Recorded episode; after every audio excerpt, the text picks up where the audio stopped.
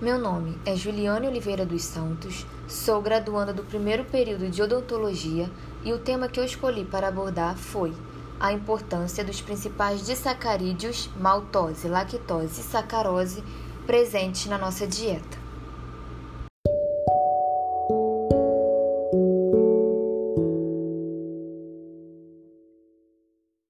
Bom, antes de especificar os disacarídeos compostos em nossas refeições diárias, é importante destacar que os carboidratos, também conhecidos como glicídios ou açúcares, possuem um grande valor energético para que possamos realizar nossas atividades do dia a dia. Atividades essas desde levantar um braço até correr uma maratona. Logo, podemos designar esses carboidratos como combustíveis essenciais para garantirmos o bom funcionamento do nosso organismo. Como já foi mencionado, nós possuímos três importantes disacarídeos. São eles a maltose, a sacarose e a lactose. Esses disacarídeos são formados pela união de duas até dez moléculas de monossacarídeos, que vão se unir através de uma ligação glicosídica, também chamada de ligação covalente. Essa ligação é resultante da reação de condensação entre uma molécula de um carboidrato com um álcool. Dentre os disacarídeos citados, vou começar a falar sobre a maltose, que é formada por duas moléculas de glicose. A maltose ela é um sacarídeo obtido no processo de digestão, onde moléculas de amido serão degradadas em moléculas menores para termos uma fácil absorção no nosso organismo. Vale lembrar que a maltose também é utilizada na produção de cerveja, sendo o principal componente do malte. Então já sabemos onde podemos encontrar a maltose. Mas como acontece sua obtenção em nosso organismo através do processo de digestão? Bom, ao ingerirmos carboidratos, as enzimas amilase salivar, ou também chamada de pitialina, formarão um bolo alimentar em nossa boca, reduzindo o tamanho do amido para ele ser digerido no intestino por uma outra enzima, a amilase pancreática ela vai degradar esse amido em moléculas de maltose. No entanto, o corpo ainda não consegue absorver esse nutriente, que ainda está um pouco grande no nosso organismo. Por isso, ele é mandado para o duodeno, aonde irá terminar sua digestão. No duodeno, as enzimas sacarase e isomaltase atuam na quebra da maltose, transformando-a então em moléculas de glicose, que só assim poderão ser absorvidas pelo corpo. Bom, sabendo como a maltose vai virar moléculas de glicose, é importante sabermos a sua composição. Ela é composta por átomos de carbono, hidrogênio e oxigênio, que serão unidos por uma ligação acetal.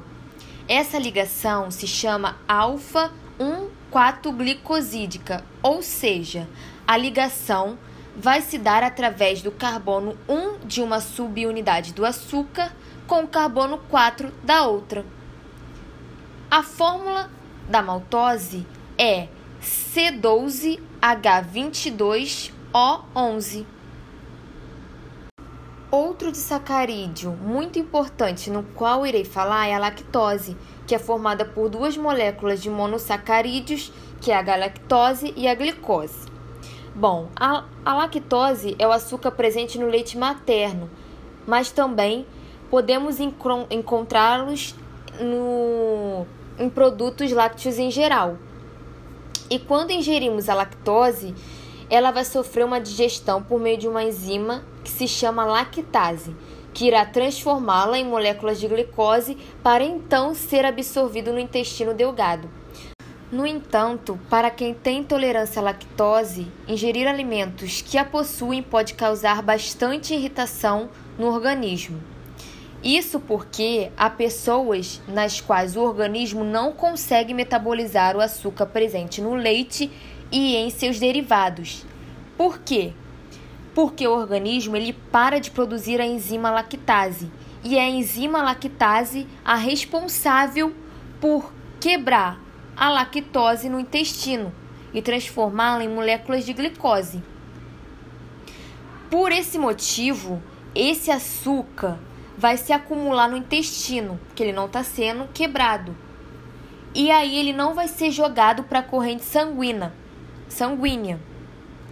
E por essa ocorrência, o nosso intestino vai se tornar propício à proliferação de bactérias, que então irá, irão fermentar esse açúcar e liberar gases e substâncias que irritam o organismo. Isso pode causar diarreia, dores de barriga e até mesmo inchaço no abdômen. Por isso, atendendo a esse tipo de público, hoje há no mercado produtos que apresentam 0% lactose em sua composição. Bom, as moléculas que compõem a lactose são unidas pela ligação beta-1,4-glicosídica, onde a ligação beta entre o carbono 1 da galactose se liga ao carbono 4 da glicose.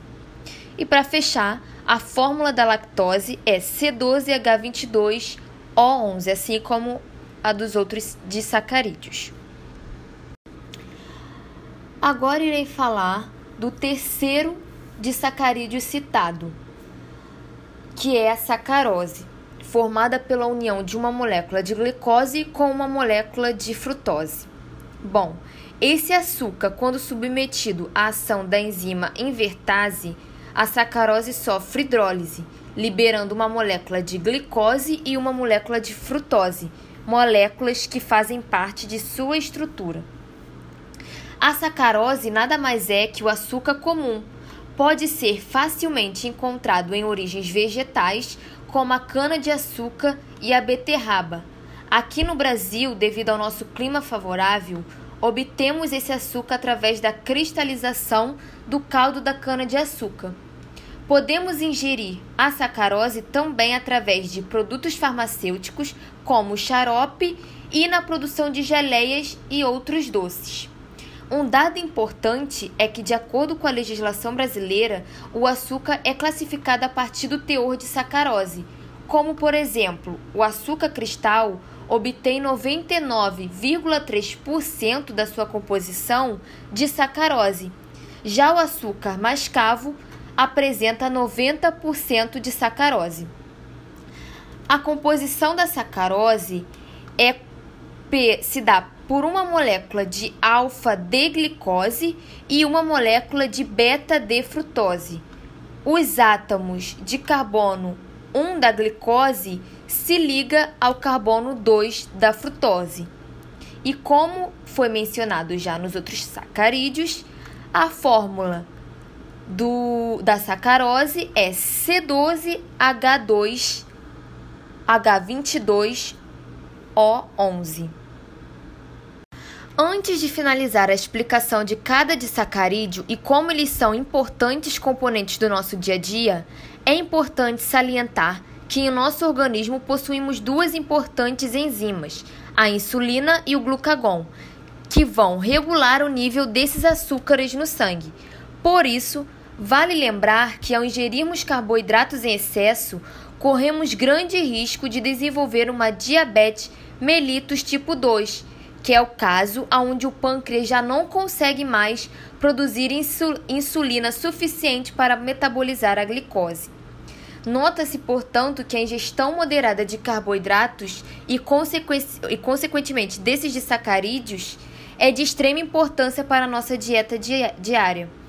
Portanto, segundo a Organização Mundial da Saúde, uma dieta saudável precisa ser contida de 35 a 75% de carboidratos, 10 a 15% de proteínas e 15 a 30% de gordura. Antes de finalizar, quero destacar que a glicose obtida através desses disacarídeos será também utilizada na respiração celular importante para a produção de ATP, que é adenosina trifosfato, onde será utilizada para gerar energia, esta que será gasta por nosso organismo através de atividades físicas. Agora sim é possível concluir que, de acordo com o que foi mencionado, os disacarídeos são de extrema importância para que consigamos realizar nossas tarefas diárias. Afinal, sem eles, muitas funções não seriam desempenhadas pelo nosso organismo.